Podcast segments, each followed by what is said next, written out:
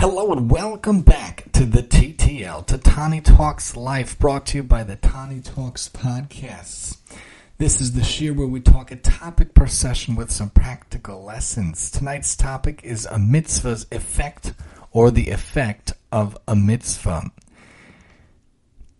all of my podcasts of the TTP, the Tani Talks Parsha, the TTPA, Tani Talks Pirkei TTD, the Tani Talks Daf, TTOT, Tani Talks Occupational Therapy, and this live show are hosted by JewishPodcast.fm. Come join us on this amazing platform. JewishPodcast.fm, super easy.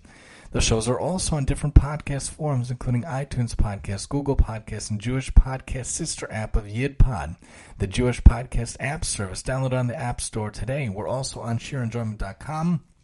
Again, we are working on Sheer Enjoyment Radio, and we are working on an app as well for iPhone and Android. Stay tuned for that for our bi weekly Shiurim and hopefully a weekly slot as well for a couple of different people. Sheer Enjoyment Radio, we are working on that currently. Support and follow the Tani Talks podcast, the chesedfund.com 1S slash Tani Chesedfund 2S slash the Tani Talks podcast. Join us in the future where we go bigger, better, and do more with your support and your help. As a side note, a great way to hear podcasts, including the new dedicated channel for the Tani Talks podcast, is on the kosher, clean internet Jewish radio of NakiRadio.com. Naki Radio is a wonderful innovation. They have three different products. They have the solo with one speaker, they have the duo with two speakers, and they have the home with three speakers and a remote. I love their devices. We originally had one, and then we switched to the solo thanks to the company. Then we actually just switched to the home with the remote. I am love this product. It's probably one of my favorite products in our entire house. Not just because we have the channel for the five shows, the Tani Talks podcast, not just because it's a radio, but because it's a Jewish internet radio where everything comes in one device. So cool, so awesome, so cool. So join us on NakiRadio.com. Get yours today at that website. Big news, the Parsha show, Tani Talks Parsha, the TTP, is now hosted also by the Nachum Segal Network on Thursday nights at 10 p.m. on NachumSegal.com or the NSN app. This year should be for the Rafu and Yeshua of anyone who wants and needs, and of course I'm reachable at maximumtee at yahoo.com. Do you ever wonder what happens when you do a mitzvah? Is there ever a really good feeling you get when you do a mitzvah? Sometimes we get a great feeling overall from doing a great deed. The effect permeates the being, empowers us, and makes us feel like we could do anything. It makes us want to do more mitzvahs and do more good in the world, hopefully. And if we don't feel that way, we should strive to have such a feeling within ourselves. The question is, how can we go about feeling that we want to do more mitzvahs? How can we go about feeling that we want to be involved more? That we want to make sure that we are involved with the world. We're doing more for the world and we're being involved more in the world little by little by little by little. We want to make sure that we have our effect on the world and that we are connecting with the world and we're doing good for the world. So, how can we do more? How can we incorporate the ability to keep going about and doing more in the world, accomplishing more in the world, and making our effect in the world little by little by little. How can we do so? What can we do in the world? So the key to focus on for tonight's episode, the key to focus on for tonight's, tonight's lecture is a wonderful, wonderful Mishnah from Pirkei Avos. We talked about it a couple weeks ago on the TTP on Tani Talks PA on the Tani Talks Pirkei Avos, the TTPA in Parak Dalad Mishnah Bet. In chapter 4, paragraph 2, we see a very interesting mantra. Ben Azai Omer. Ben Azai says, "Have a ratz lemitzvah kala kivachamura." You should run. You should be quick in performing a minor commandment, whatever that means, quote unquote, minor commandment, like a major one, like a a stringent one like a large one. Uboreach min ha'aver flee from transgression. She mitzvah goreris mitzvah, for one commandment leads to another commandment. Ve'avera goreris aver, and one transgression leads to another transgression. Sheschar mitzvah mitzvah, because the reward of a commandment for performing a commandment is another commandment. Uschar avera avera, and the reward for committing a transgression is a transgression. Now, mind you, we don't know the reward for mitzvahs. We don't know the reward for doing a small mitzvah versus a larger mitzvah. We don't know what the difference is. We don't know what it means, and we don't know how it goes about it. Because you think about something like Shiluach HaKen, you think about something like Kibbud Av va'Em, the two mitzvahs are vastly different. One of them is much, much more different than the other one, but they both promise, Blineder, as Hashem's words in the Torah, long life. In fact, Elisha ben Avuya, who we, who we talked about earlier today in the TTPA, he himself saw someone, a kid, climbing up a tree, listening to his dad sending away the mother bird, which is something that is promised to have long life, something that is promised to give a person long life, and yet this child still fell off the tree and passed away. How could it be that two mitzvahs that require that give and promise long life, that give and promise reward of a long life, how could it be that this child passed and Elisha ben Avuya couldn't do it, and he turned off the derech, he went off the derech. Other people say he was in the Pardes with three other sages and couldn't take what was there in this mystical, metaphorical type of a garden. But in any way, in any case, you have one minor commandment. Sending away the mother bird is not so difficult. But taking care of parents is much more difficult, much more overwhelming than taking care of the of the bird. Yet they both promise the same reward. They both promise long life. How could it be that two different mitzvahs, vastly different mitzvahs that have many different aspects, one much more strong than the other one, one much more difficult than the other one, how could it be that they give the same reward? Because we don't know the difference and the reason why one gives one other thing, why one promises one thing. But in general, we think about the fact that the Hashem knows what he's doing, but he's not going to tell us outright, but when we do a commandment, when we do a mitzvah, it leads to another one. The reward for performing a commandment is another commandment. The reward for committing a transgression is another transgression. Be quick in performing them. If you go about doing them and you lead, lead your life and lead yourself in such a way that you could allow yourself to be involved in such a life, to be involved in such a way, then it could be that we are involved in a good type of a life. In fact, the Bartenura talks about this and talks about this mitzvah, about commandment, mitzvah going to another mitzvah. The reward of a mitzvah is another mitzvah. Someone who's involved in a mitzvah does another mitzvah, who, who does mitzvahs and is involved in mitzvahs. The reward itself is doing more mitzvahs, being involved in more mitzvahs. It's rewarded of itself just to do mitzvahs. So the Bartanur points out in Pirkei Avos, since one commandment leads to another commandment, that is the way of the world. That one who does one commandment finds it easier to do others, and one who starts to do sins will find it difficult to separate from them. Also, since the reward for a commandment is another commandment, meaning it is from heavens that the one who does one commandment is helped and another commandment is placed in front of him to also do so, in order to give him the reward for both of them so to the reward of a sin, etc. Another explanation, since the reward of a commandment for a commandment is another commandment, since all that a person is rewarded and derives enjoyment while doing a commandment is itself considered a commandment for him. So he gets reward for the commandment that he did and for the enjoyment and benefit that he experienced in doing it. So the mitzvah itself leads to the reward. A commandment leads to another commandment, and that should be how our life is lived. That we want to do more mitzvahs, we want to be involved in more mitzvahs, making sure that we are incorporating ourselves in a life full of mitzvahs. That's how we want to be in order to be involved. The Bartanur also points out Avos, the reward for one sin is another sin. The reward and benefit that one derives from doing a sin is considered like a sin itself for him. So he is punished for the sin that he committed and for the reward and benefit that he received by doing it. So when we want to think about our life, we want to focus on the good. What can we do to be beneficial in this world, to benefit others in this world, to help out others in this world?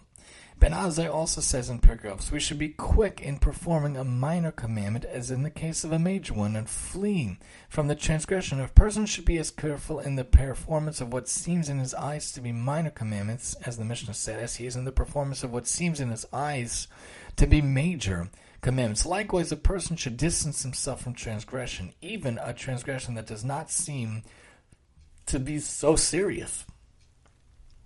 And the English explanation that the points out further: one commandment leads to another commandment. Transgression leads to another transgression. This is the first reason why one should be scrupulous in the performance of even minor commandments. The performance of one commandment awakens a person to perform other commandments as well. I think we could compare this statement, the explanation points out, to exercise and healthy eating habits. A person who begins to physically exercise his body will naturally want to exercise more, to eat healthy, and to stop bad habits such as smoking.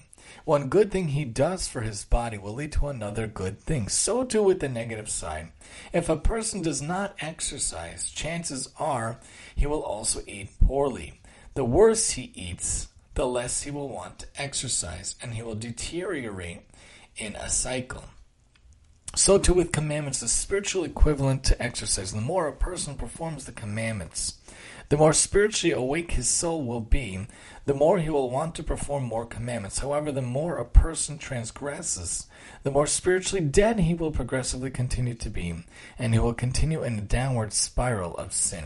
So a person should make himself be attuned to spirituality, attuned to doing goodness, attuned to making sure that he will be involved in the right aspects be sure that he will doing the right things, that he's involved in the right things.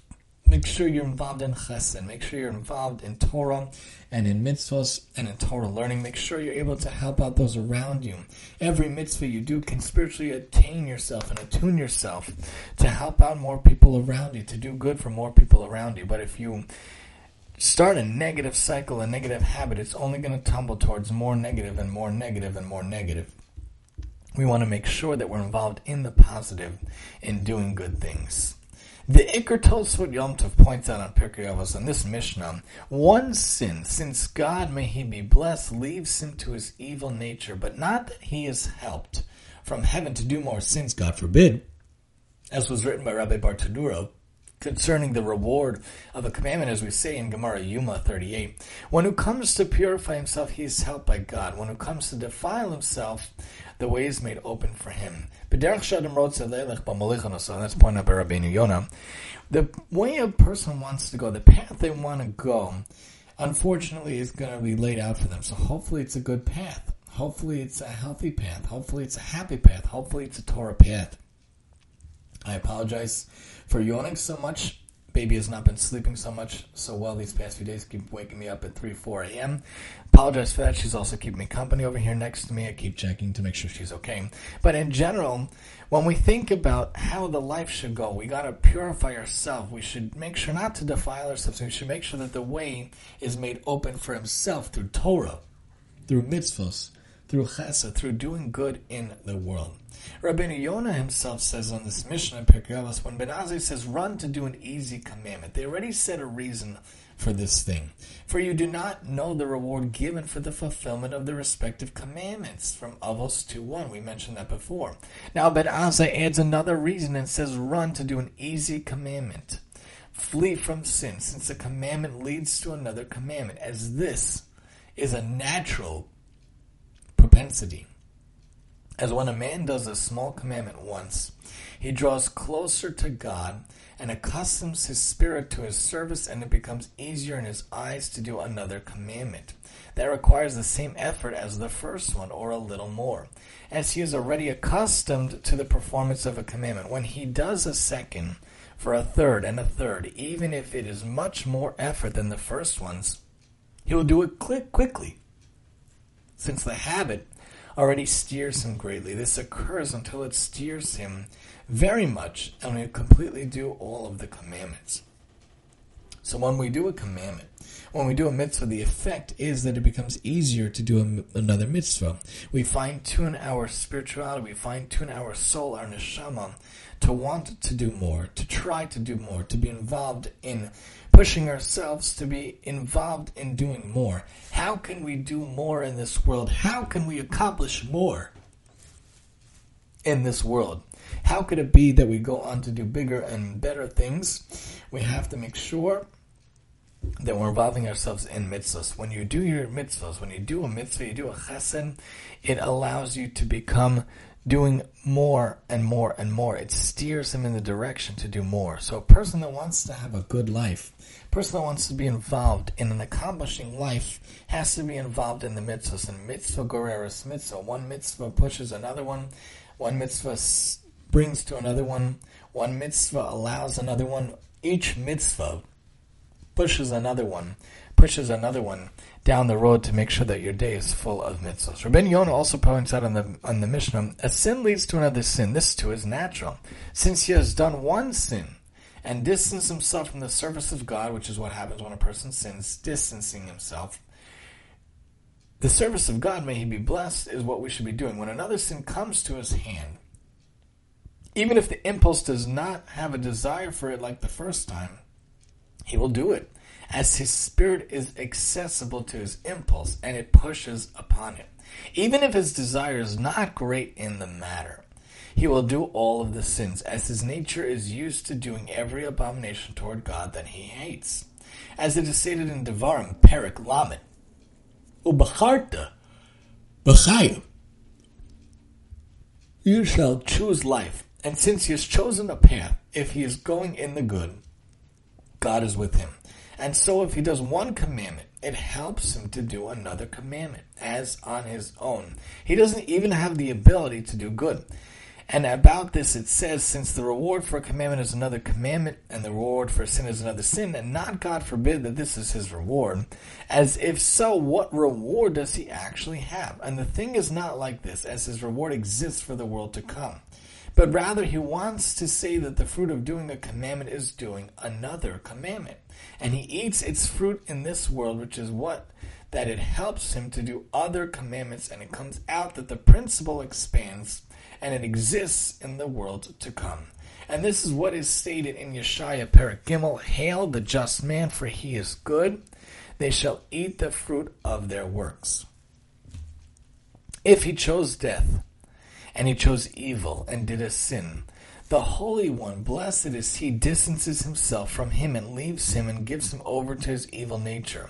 This is the fruit that comes out of the sin, that he is left to do another sin. He does not have the ability to veer from this path, as a man's path is not his own once he has already chosen his path.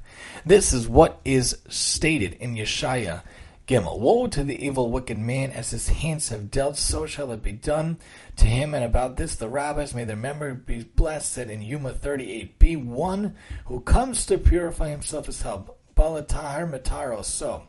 One who comes to defile himself is given openings. Bamatame, matame so. That is to say, if he comes to defile himself, he is not helped, but has many openings in which to enter and do evil, as he is left to do what is good in his own eyes. So we want to make sure to do what is good in our eyes and good in the eyes of Hashem. Doing the mitzvahs, having a mitzvah-filled life, has a good effect on us. The effect of the mitzvah, the mitzvah's effect, is that it has a good aspect to our life. It changes our life around. It makes us want to do more. It makes us want to do good and make us have a life full of good. And then maybe we will come to purify ourselves and make ourselves go down a good path with many openings which to enter and do good. Good in the own eyes of ourselves and in the eyes of those around us and in the eyes of Hashem as well.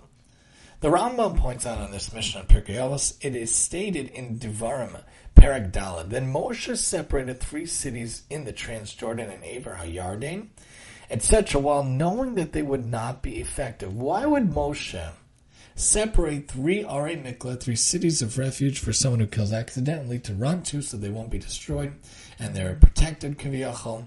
Why would someone run to these cities if they why would Moshe set up these cities rather excuse me if they're not going to be effective until the time of Yehoshua ben Nun when they come around and the other three are, are set.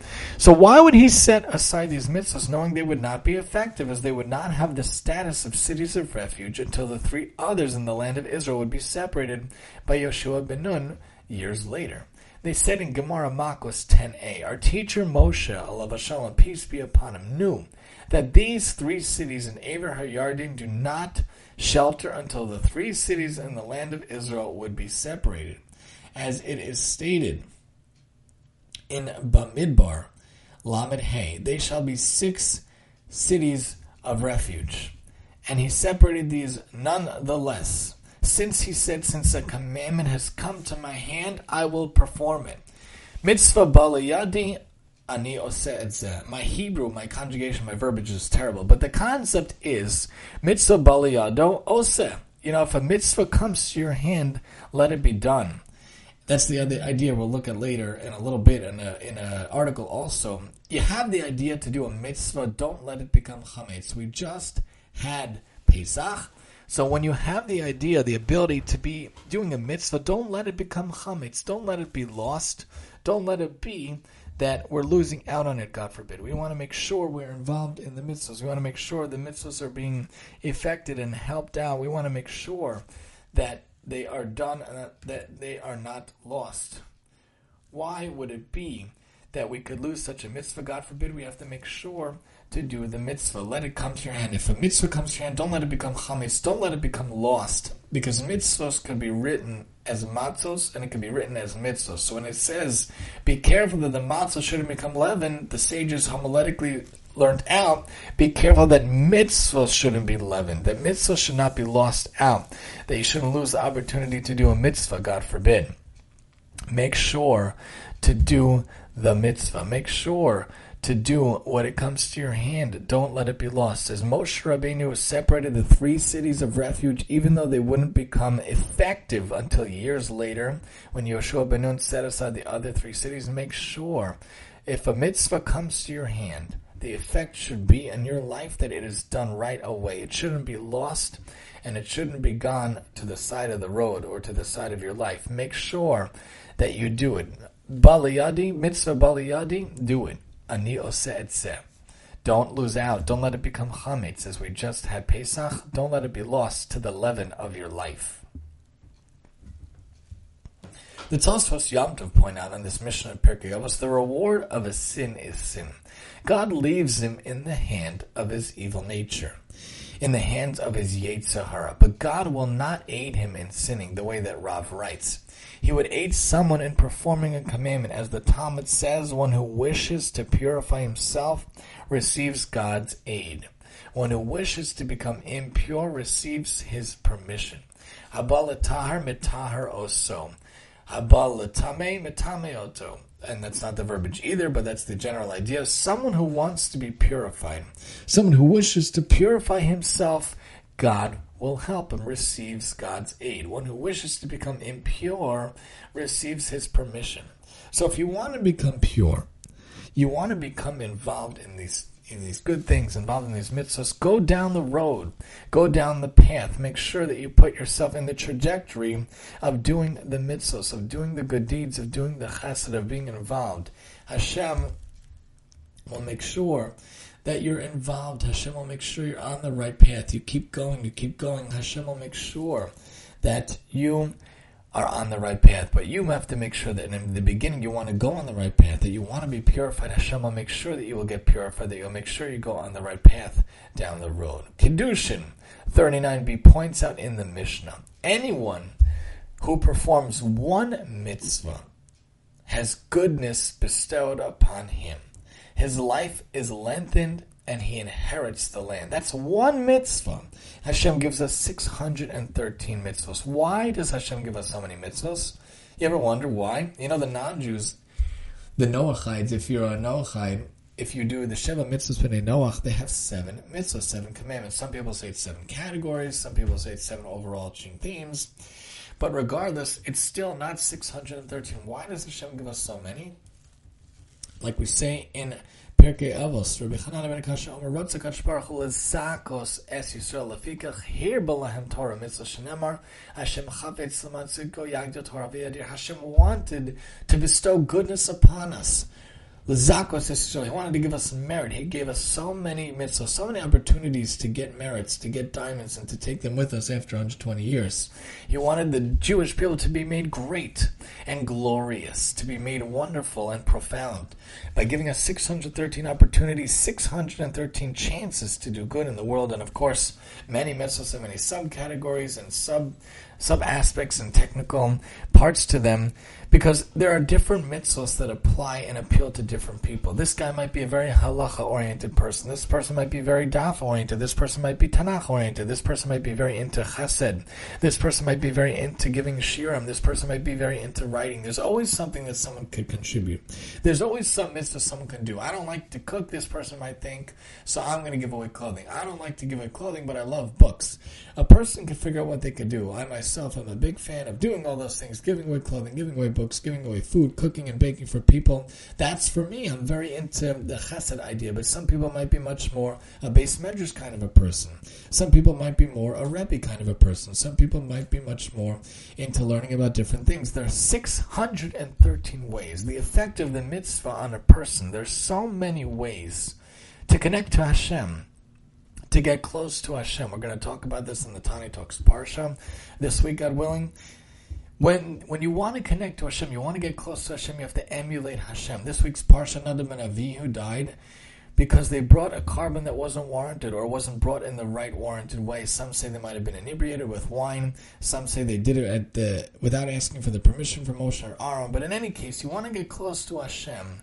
You have to make sure to do it in the right way. And how do we do that? By doing more mitzvahs and emulating Hashem's ways. There's 613 ways to inherit the land to inherit the the the nachla, the Yerusha of Olam Haba with Hashem standing at our sides. Anyone who does one mitzvah, even one mitzvah, has goodness upon him. His life is lengthening. He inherits the lands. And even the Talmud talks about even the most unlearned person is like a pomegranate full of seeds, full of mitzvahs. If you crack them open, if you look inside, you would see so many mitzvahs done, so many mitzvahs accomplished, so many mitzvahs fulfilled, even though the person might not be as learned as other people, might not be as involved as other people, as knowledgeable as other people. But here the Mishnah points out even that one Mishnah can have an effect on a person. That mitzvah can have that changing effect, that changing aspect to the person. It might help them, it might ch- change them, it might train them on the different way. His life is lengthened, he inherits the land, the life of the world to come.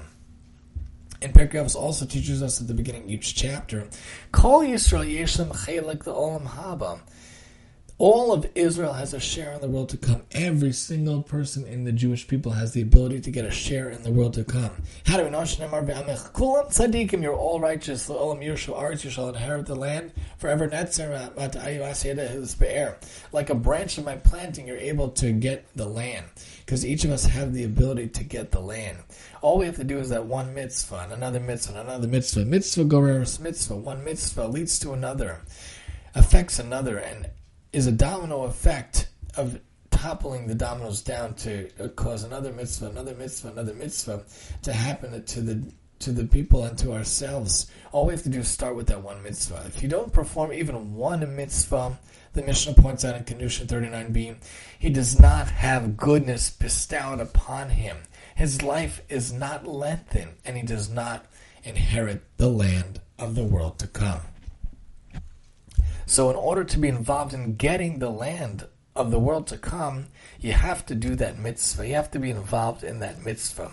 You have to apply yourself to get those mitzvahs, to be involved in those mitzvahs. Make sure that you are accomplishing to get those mitzvahs. Make sure you're accomplishing to do those mitzvahs. Even one mitzvah, one mitzvah can make all the difference one mitzvah can really latch on to you and to your life and make your life all the different. You can inherit the land. Your life can be lengthened, and you have goodness in your life by doing one mitzvah. That's the effect of a mitzvah. Hopefully, it causes you to do many more mitzvahs. But the mitzvah itself changes yourself you're not the same before and after doing the mitzvah. It has an effect on you. It has an effect on other people. It has an effect on the world around us. Doing a mitzvah, being involved in mitzvahs really can change the whole world, really can help the whole world. So all you have to do is start that mitzvah, and it can be a domino effect, toppling the dominoes one by one, the tiles one by one, until many, many, many dominoes are done, until many mitzvahs are accomplished. The Likutei Moharan 33 points out, because of the love with which Hashem loves Israel, and He wanted them to attach themselves to Him and to love Him from this corporeal world, He clothed His godliness in the attributes of the Torah. This is the aspect of the 613 mitzvahs. Hashem calculated in His das, knowledge, kaviyachal, that by means of this or that, involving ourselves in this type of mitzvah or that type of mitzvah, we will be able to comprehend Him. Because of this, He contracted His godliness specifically in these 613 mitzvahs. These 613 commandments, Hashem decided that there are certain ways, there's certain aspects and certain capabilities in order to be able to connect ourselves to Hashem. He gave us 613 ways, paths, directions, rechavot, streets to get to Him. You choose the street that applies to you. You choose the path, the, the direction that applies to you, that works for you, that gets you to Hashem. Hashem knows that each of us have different things that connect to us, that do apply to us. Hashem knows that there are ways for us to connect to Him. Hashem knows that it's possible to connect in different ways, in different aspects, in different means. All you have to do is find the means that connects to you. All you have to do is be involved in the way that connects to you. Find your way and attach yourself to it. The Sforno points out in Devarim, Perek Vav, Vishamata Yisrael, when you have attained this purpose which God had had in mind for you from the beginning in His great kindness, it is important that through performance and awareness, you will appreciate the tremendous goodwill that Hashem has demonstrated by His legislating these commandments. Vishamarta la'asos asher yitav lach. You will endeavor, or lacha, to carry out all these tasks out of a feeling of love for God in order to be worthy of His goodwill, aware that He's interested in creating conditions which will make you merit a continued existence. If you involve yourself in a life that is full of mitzvahs, you involve yourself in a life that is full of Torah, your continued existence is justified by Hashem. But if you live a life that is depraved, you live a life that is lacking in mitzvahs, you live a life that is devalued and has no purpose, what is your continued reason? What is your continued existence? What justification, Hashem, would God say this, what justification is there is there to you living your life? You sit there vegging and watching Netflix all day long. You sit there on the couch, you watch Hulu all day long. You sit there doing Sudokus and crossword puzzles for 10 hours a day. Is that what your existence is meaning? Does that mean that you have continued worthy existence? Or can you find out how to attach yourself to one mitzvah today, one mitzvah tomorrow, and build up from there? We don't want it to be a wasted life, God forbid. We don't want it to be a wasted hour or wasted minutes or wasted days or wasted years, God forbid, or a wasted life. The biggest regret many people have when looking back is saying, ah, I wish I did more. Oh, I wish I did X, Y, or Z. I wish I, I, I wish I, I wasn't married to my job and I got married and I had kids and I gave them attention. I had more kids and, and more taking care of people. I wish I did more chesed. I wish I did more mitzvahs. Nobody looks back after 120 years and says, you know, I really wish I worked more hours. You know, I really wish I, I accumulated more thousands. I really wish I had a bigger house. I really wish I had more cars. No one ever says that. Looking back, most people say, I wish I spent more time working on myself, working on my midos, spending time with my family, doing more mitzvahs, doing more chesed, being involved with those around us. No one ever looks back materialistically saying, I wish I had more room in my house. I wish I had more grass in my yard. They look back spiritually and saying, I wish I did more with my time. Time went by so fast. Time was lost so fast. Make sure that your continued existence is justified. Make sure your continued existence has purpose and reason. Make sure that you spend your days involved in mitzvahs, and each mitzvah you do can have that effect on you, changing you for the better, making you want to do another mitzvah, another mitzvah, another good deed, another good deed, and then you have real continued justification for your existence in Mir Ad Me'av Esrim Shana.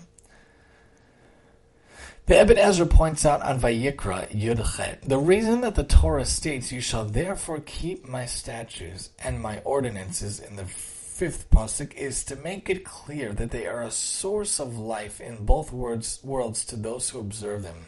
We say every night in Mara, they are the source of our life and the length of our days. Being involved in mitzvahs and Torah, our, our reason to enter, or whatever the word is, how you say it in that other language, is the main creme de la creme of our existence. The main reason our, exi- our existence is serving Hashem and making the world a better place and working on ourselves, working on our bad traits, which is the hardest thing to work on our whole life.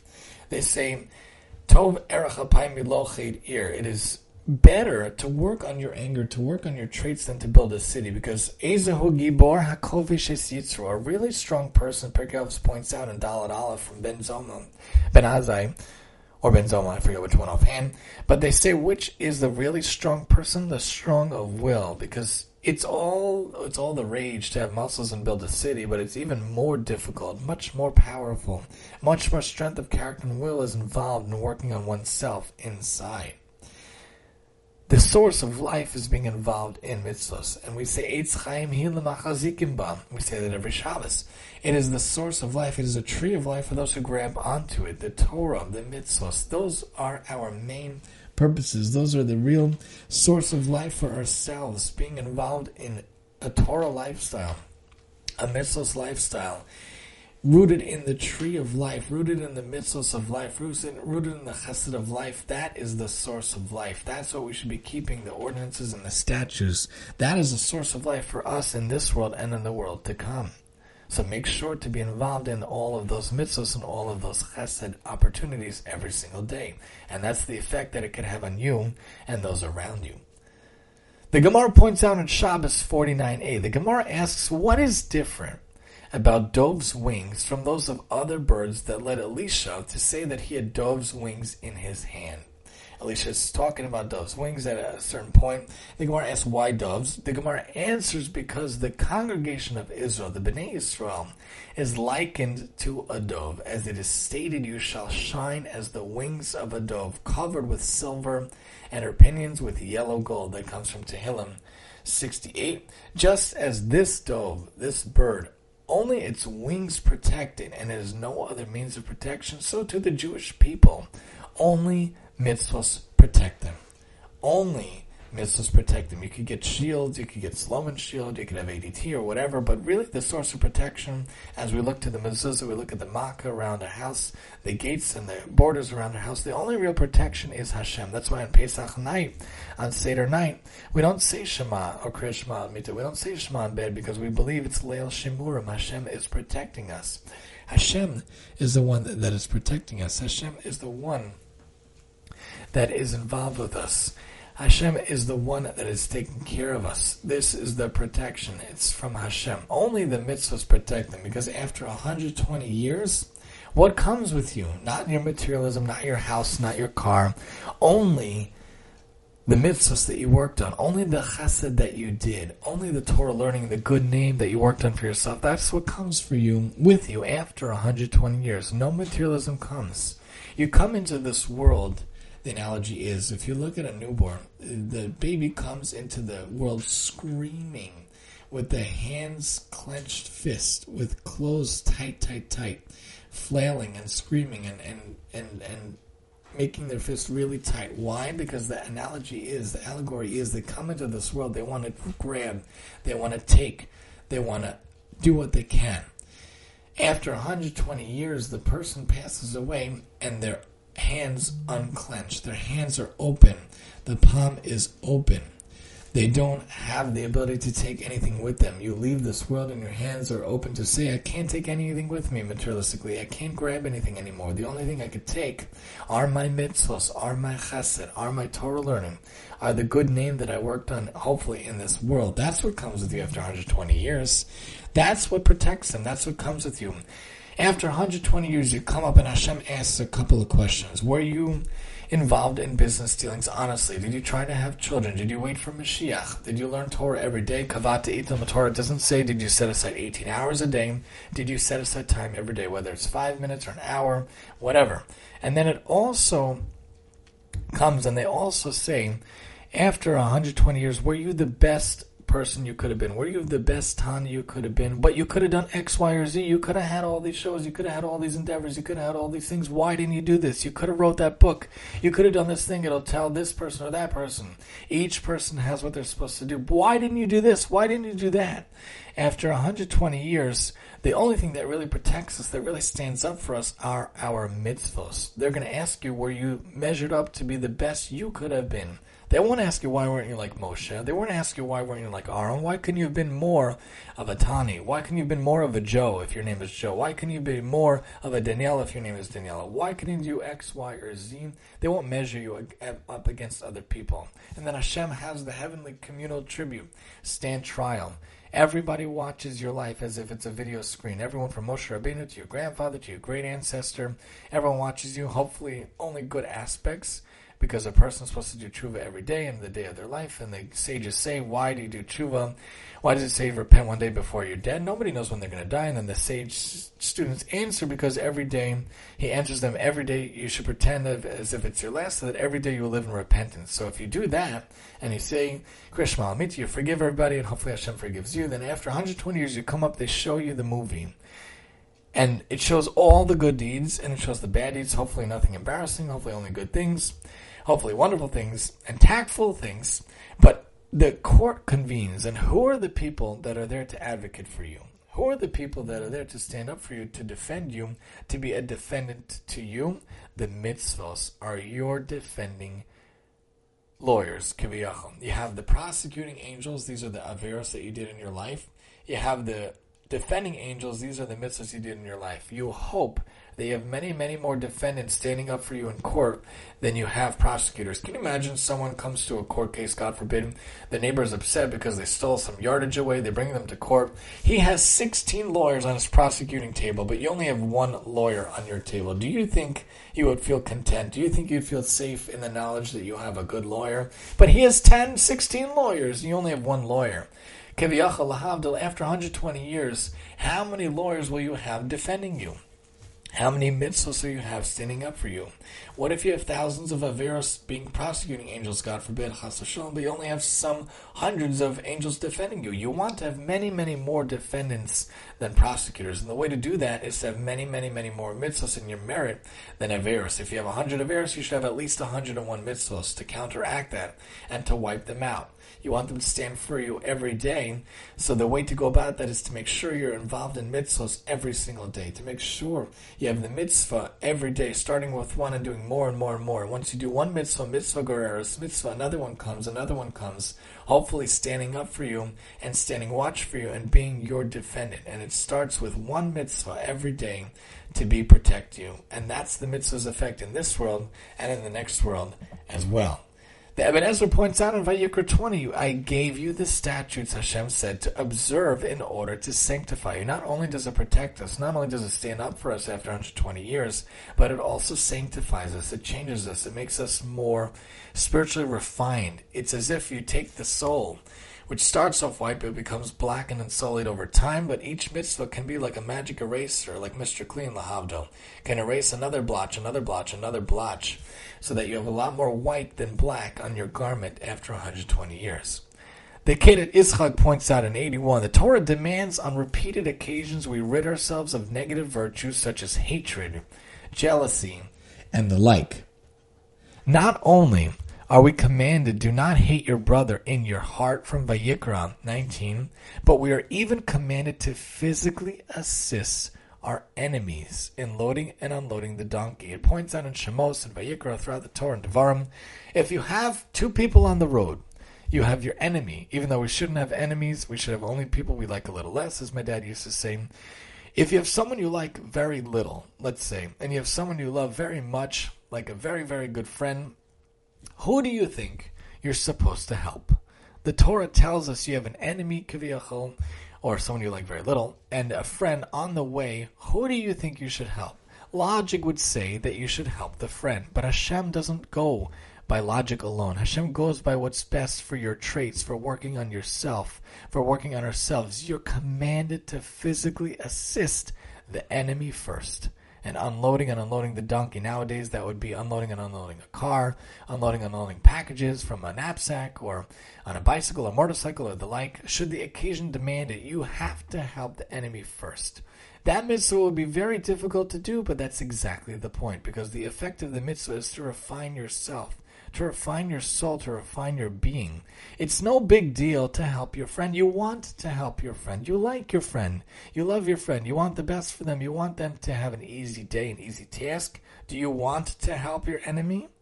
Do you want to help the person you like very little? Hashem knows that you don't want to, but it's better for you to help that person than to help your friend. You're going to help him anyway, your friend, but that other person you wouldn't help.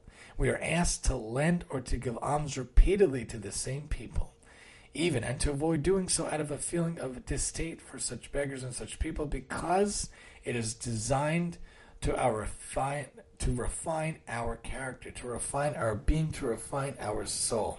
You know the effect of a mitzvah? It's to spiritually refine yourself and to spiritually tune yourself to be an even better person. You know the real effect of a mitzvah? is to work on your traits, to work on yourselves, to be a shining example of a good person. The effect of a mitzvah is also so you have a good continued existence, a justified existence from Hashem and Mevas Look how many mitzvahs I try to do every day. Another effect of the mitzvah is to help the world around us, to make the world better.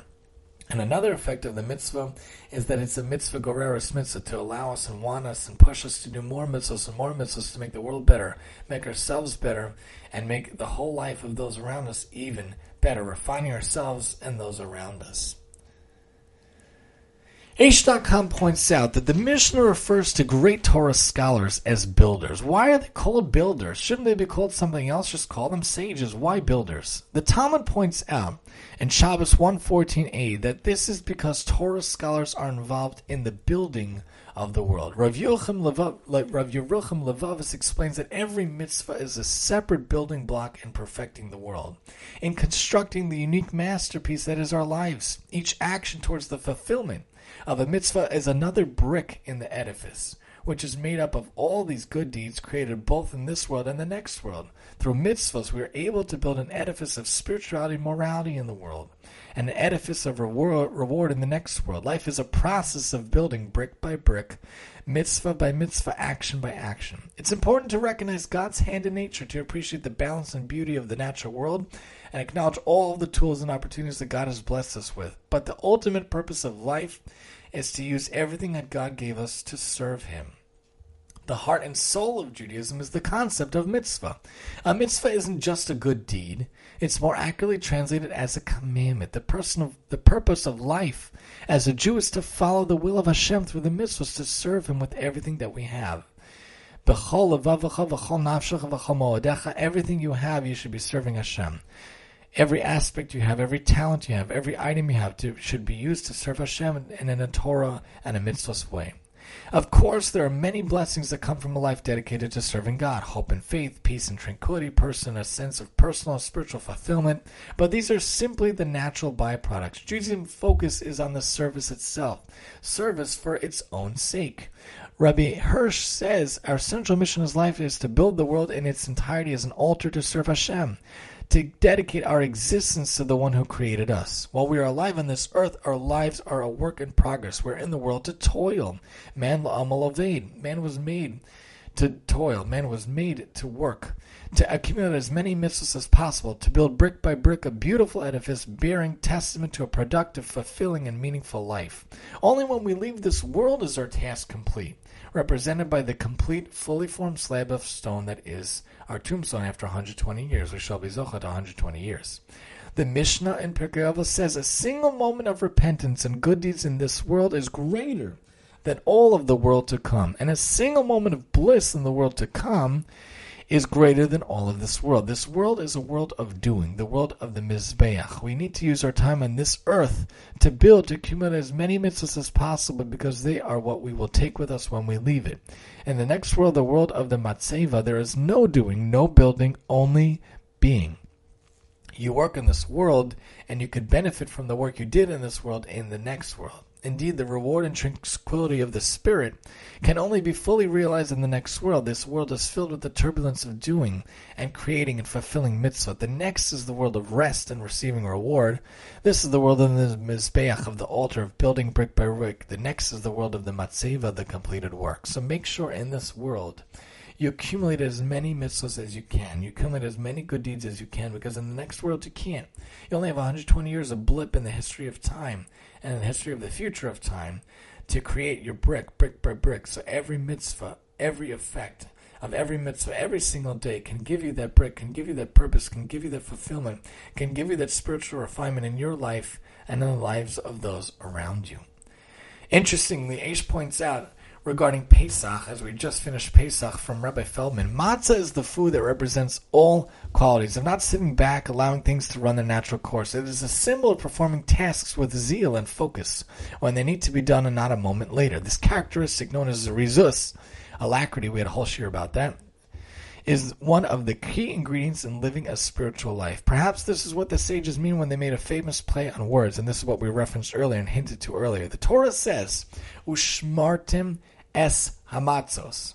Guard carefully the matzos. This comes from Shemos Yudbet Yud Zayin. Ushmartim es hamatzos. Guard carefully the matzos. There are no nekudos in the Torah. So, the sages say, since matzos and mitzvos in Hebrew have the identical same spelling, don't read this as guard the matzos. Instead, read this as guard carefully the mitzvos. Matzos, mitzvos spelled the same way. Don't read it as guard the matzos, but guard carefully the mitzvos. The Torah is telling us in an oblique way that we should keep the mitzvos in the same way that we keep the matzos, with diligence, attention, and concentration. Just as you do not permit the matzah dough to become fermented or leavened by delaying what you must do with it, do not allow any mitzvah that comes before you to become sour and fermented and chametz through delay and procrastination. Don't lose the mitzvah to chametz. Don't lose out on the mitzvah. Don't let it become chametz. Al tachametz. Refrain from letting it be lost or gone. As the sages say, a mitzvah baliyadon, don't let it become chametz. A mitzvah that comes your way, do not let it become chametz. From the Mechilta Shemos in 12, do not let it leaven. Do not tarry until it becomes chametz. Carpe diem, seize the day. Don't procrastinate. Grab it right away. Zriza makdima mitzvahs. The zealous rise to do it early, to get it right away. Rather, perform it immediately. You have the opportunity to, to give tzedakah, do it right now. You're interested in studying Torah, do it right now. You wish to place a mezuzah on your door, don't delay. Do it now.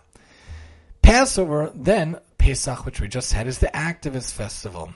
Think about anyone getting their home ready for Pesach. The matzah represents many things more than anything else. It represents diligence and zeal in servicing Hashem. Matzah carries also a significant lesson. It's unadorned, unpretentious, and unadulterated, seeing how we should be doing a mitzvah as well in a way that is unpretentious, unadulterated, and not puffed up with self-regard. Exactly like matzah, not looking for the ego, not looking for the honor. The matzah mitzvah connection teaches something else as well. We are bidden not just to possess matzah, but to eat it. Just as we ingest the matzah, making it part of our system, so too we must internalize the mitzvahs that we perform, making them an integral part of us. Observing Shabbos is not merely to abstain from created activity, it's to make Shabbos part of ourselves. To realize there is a creator of the universe who resides above us. More than the Jews kept Shabbos, Shabbos kept the Jews is the famous phrase of, of the past years. Wearing tefillin is not simply to place small black boxes on our arm and forehead, it is to internalize what those black boxes contain the oneness of Hashem, the requirement to serve Him with all that we are and all that we possess. As we perform the mitzvah and as we did the matzvah, as we think about absorbing the messages, the greater zeal and diligence in what we do, a deepened awareness of the significance of time, a heightened connection with God and man through more genuine and simplicity and less pretentiousness and puffery. Think about ushmartim es ha-mitzvos. Shmartim es ha-matzos, but shmartim es ha-mitzvos. Don't let them become leaven. Don't let them become lost. Don't let them become taken away from us or lost away from us. Don't let them become chametz or leaven, or don't let them slip away from our hands. Benjamin first points out on Aish, when we investigate the reason behind any of the Jewish laws, it is not to explain the mitzvah, but to discover what we may draw from it. The understanding of the rationale of the mitzvah elevates its performance from a mere physical act to an act that makes it a spiritually significant impact on our lives. The Rambam teaches, if one experiences a spiritual awakening, he must concretize it if it is to have any permanence. It's insufficient to be a good Jew in heart or mind. Torah is a Torah of life, and all of its exalted ideas must find active expression and actualization in daily life. The obligation to keep the Jewish laws is therefore independent of any understanding of them. One who performs a mitzvah without any thought of its meaning has nevertheless fulfilled his obligation, albeit in a diminished form, while one who contemplates and internalizes but ignores the mitzvah act has in no way discharged its responsibility, remains liable for omission and its accompanying penalty. The mitzvah of Na'aseh v'nishma, the principle of Na'aseh v'nishma, fulfilling and understanding the Jewish laws does not only mean that we accept the Torah without preconditions, but also that the hearing and understanding of the mitzvahs follow and is secondary to the actual fulfillment. Internalizing the mitzvah is only meaningful when coupled with the performance of the mitzvah. The minimal purpose and goal of mitzvahs is more than sufficiently provided by the mere physical act of mitzvah fulfillment, which is in itself a show of substance to Hashem. Doing a mitzvah, even without knowing its meaning, provides us with our basic spiritual sustenance requirements. The sense of excitement intellectual identification and emotional attachment that should be part and parcel of doing a mitzvah is extremely difficult to achieve without knowing its reason. It is for this reason that the Hebrew word ta'am has a dual meaning, taste and reason. The reason makes the mitzvah appetizing and tasty to the heart and mind so that not only the body but the totality of the Jew, body, mind, soul, and emotion serve God. So when you think about a mitzvah, you think about different mitzvahs, think about how it can help you, how it can help the world, what purpose it serves what aspect it can have in the world. The mitzvah of Shiluach HaKen we talked about, a Kibbud Av va'Em, the mitzvah of not hurting others, of giving to others, of not putting a stumbling block in people's ways. If we think about the ta'am, the taste, it could have more meaning to us. It could have more attachment to us, and it could be even more endearing to us if we think about why it could come about in our lives.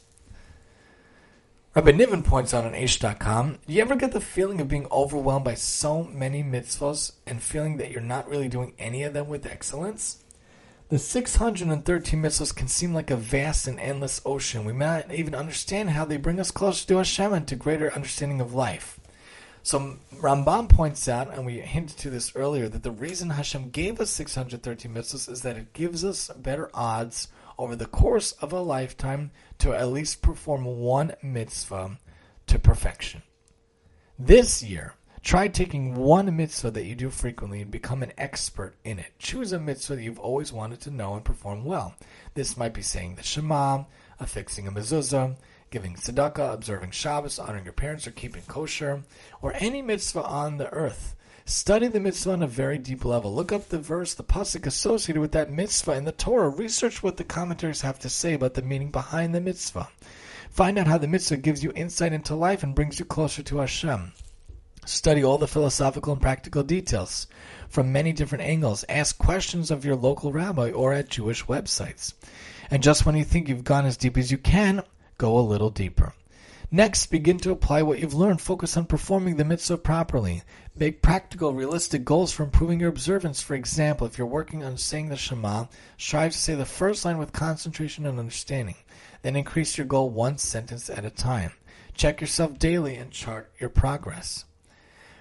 When you've successfully achieved an incremental step toward your goal, take a moment to reflect on the power and pleasure of mastering the mitzvah. If you've enjoyed this, just imagine the pleasure available in the other 612 mitzvahs. Finally, take a moment to reflect on the goodness of God who gave you this mitzvah in the first place. Feel gratitude to Hashem. Torah is a treasured gift, a sign of Hashem's total love for us. Feel the beauty and genius of Torah as a tool to help you grow and achieve your potential. May we all merit this year to master that one mitzvah and take it one mitzvah at a time, one mitzvah at a time. Chabad.org points out on the most elementary level, we achieve connection with Hashem through our observance of the mitzvahs, the divine commandments. The mitzvahs embody the will of Hashem. By observing the mitzvahs and making their fulfillment the substance and aim of our lives, our souls and bodies become vehicles of the divine will. When we are involved and involve ourselves in doing Hashem's will in the proper way, doing mitzvahs in the right frame of mind and with the right intentions, we can get even closer to Hashem with each mitzvah that we do. Rebbetzin Twerski points out on Aish.com, any mitzvah we do, regardless of what we are not yet doing, changes us and changes the world around us. The person I am before the mitzvah the person I am after having done the mitzvah, I've invited the Almighty into my life by doing the mitzvah is totally different. The prism through which I see life, given the change in my inner world, is commensurately modified and altered, and concurrently I've introduced positive godly energy into the cosmos, the world outside of me. Positive deeds enhance the world I occupy. Misdeeds flouting the will of the Almighty, in contrast, introduce negative, compromising energy both into my inner person and the external world that I inhabit. The nature of growth, generally, and spiritual growth specifically, is that it is achieved in small increments. We take on a mitzvah, like one of eating kosher, we integrate it into our lives. This mitzvah will speak to us. It will connect us to Jews everywhere in the world, to Jews across time and across generations, to a tradition of almost 4,000 years. By virtue of the nascent connection and enhanced perspective, we may perhaps be inspired to acquaint ourselves with additional dimensions of the rich practices of our tradition. And Neil Armstrong Lahavdil put it well one small step for man, one giant step for mankind. Similarly, there are no small steps in spirituality because inevitably they mark the beginning of a journey. So think about each mitzvah. Think about what we can do day by day, every deed. Every mitzvah, every good thing we do introduces positivity and leads us to another mitzvah, and that is the effect on our lives and the lives of those around us. Lastly, we think about two stories pointed out from Nesanel Safran on Aish.com. Smash!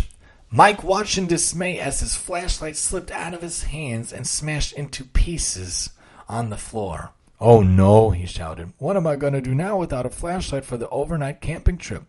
I'm going to be wandering around in the dark like a blind bat. Suddenly, he got an idea. He wandered over to the cubby of his bunkmate, Joey, who was also packing for the same trip. He thought he'd noticed the kid had an extra flashlight. Maybe he'd let him borrow it. Hey, Joey, said Mikey casually as he wandered over to the next kid's cot where his knapsack happened to be sitting, packing up for the trip.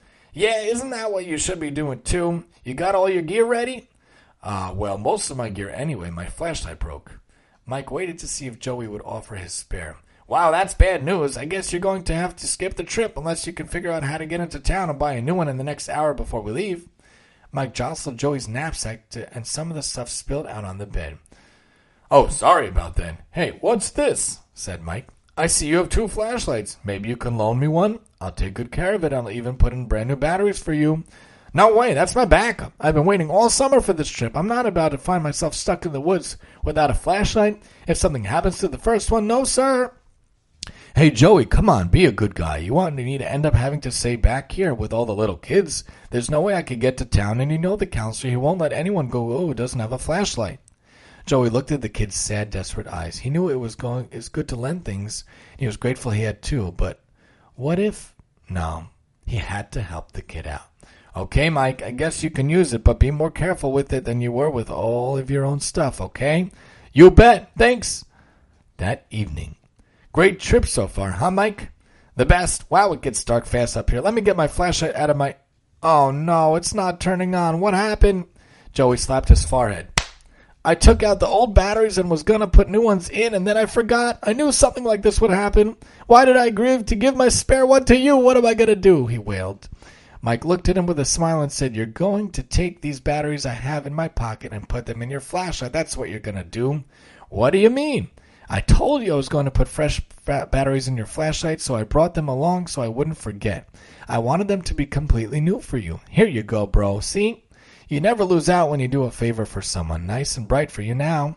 Joey was speechless. He wondered what he would have done if he hadn't agreed to loan Mike his flashlight. Now they both had plenty of light both in their flashlights and in their hearts. Sometimes all you need to do is pack that extra flashlight for someone else. Sometimes all you need to do is be involved in that one mitzvah in your life. It'll shine a little light in your life and in the life of those around you. Having that one mitzvah, the effect of that mitzvah can really shine light in your life and in the lives of those around you. And here's a second story to finish up from Nesanel Safran on Aish.com. Josh, could you please bring the breakfast tray up to Grandma's room? Mom, do I have to? grunted the boy. I'm just on my way out to play ball with the boys. It'll only take a minute, Josh. Oh, all right. You know, Grandma's so lucky to have people doing things for her all the time, he said. You are much luckier since you can do things for other people, his mother said as she handed him the tray. Josh disagreed. He didn't like helping around the house, ever. And ever since his elderly grandmother had moved into their house, it seemed like his parents always needed something or other to be done for her. And he always seemed to be the one who had to do it. Usually he tried to duck out of the house before he'd have to bring her breakfast, but today he wasn't fast enough. Josh, grumbling under his breath, quickly finished his task and ran out to play basketball with his friends. He was having a good game. That is, until he jumped up and came down hard and hurt his ankle. His dad took him to the clinic for x rays. Fortunately, it wasn't broken, but the doctor said he'd have to stay in bed for a week and keep his leg elevated. Josh wasn't happy that he hurt his leg, but he was very happy when he realized that for the next seven days, not only wouldn't he have to do anything to help others, but people would actually be doing things for him all week instead. Instead, jo- indeed, Josh felt like a king in a throne as his dad pushed him in a special wheelchair they borrowed out their driveway into the house and straight into his soft, comfy bed. Would you like a drink? asked his concerned mom. Yeah, with lots of ice, please, Josh replied. Yup, this is gonna be great, he thought to himself. After a little while, he remembered the great new triple-length comic book he had tucked away in his desk drawer that would be just perfect for this occasion. He was about to jump out of bed to get it when it dawned on him that with his leg wrapped up like a mummy and hoisted up in the air, he wasn't going anywhere. Hey, Mom! he called out in a loud voice. A minute later, his big sister Amy came in. What can I do for the patient? she asked cheerfully. Where's Mom? She had to run out for a while so she could put me in charge. What do you need? Josh hesitated. If he had one ironclad rule, it was that his sisters weren't allowed to go into his desk ever. But there was no way he could get it himself. Um, I need my comic book, he muttered. No problem. Where is it? Amy asked. Josh told her and, and tried not to pay attention to the big grin on her face as she went into a strictly forbidden zone at his invitation, no less. Maybe this being waited on wasn't quite all it was cracked up to be. That evening, his mom brought him his supper and the same kind of tray he was usually stuck bringing up to Grandma. It was lasagna, not one of his favorite dinners. Usually he'd just skip it and raid the fridge later on while no one was looking, but now he's stuck in bed. He decided he'd better just eat it. As the days passed, Josh began to enjoy all the help less and less. He didn't like the way his sisters kept coming in and out of his room as if they owned the place. But what could he do? He, he needed their help to bring him things, and it hurt even more when he overheard them complain to each other about having to help him, the way he would complain when his parents would ask him to do things for Grandma. Had she overheard him too? The worst thing was how he had to ask for help even when he needed to use the shower or the restroom. It made him feel like a total baby. Soon enough, Josh was bored, embarrassed, and counting the minutes until he would be back on his own two feet. The day finally came, and the morning after he got his cast off, Josh was up bright and early. Mom? Yes, Josh? Maybe Grandma needs someone to serve her breakfast, he asked. His mom couldn't believe what she was hearing. Josh, it's really nice of you, but I was going, wasn't going to ask. Are you sure your leg's okay? Also, I know it's not easy for you to help Grandma. The boy shook his head and smiled. Not anymore. Mom, you were right. After having to depend on people's help all week, I realized how lucky I really am to be able to do things for people and not always have them do things for me. Sometimes it takes a little perspective to realize what we can do in this life and what we need to do in this life. Sometimes we need to remember and think what the mitzvah's effect could be on us. One mitzvah, mitzvah goreres mitzvah, one mitzvah at a time, can change us, can change the world around us, can help us, can help the world around us. It refines us, it fine tunes us gives us continued existence for being and and makes us realize what we're here to do to make ourselves better people every single day. If we can internalize these lessons, internalize the fact of the mitzvahs, what a mitzvah can do, how it can affect us, hopefully the world could be so much better, and we can finally be zocha to merit Mashiach, and the third base of may speedily come in our days, and may that day in fact be today. This has been the TTL Tani Talks Live, where we talk about a topic per session with some practical lessons, and I'm your host, Tani.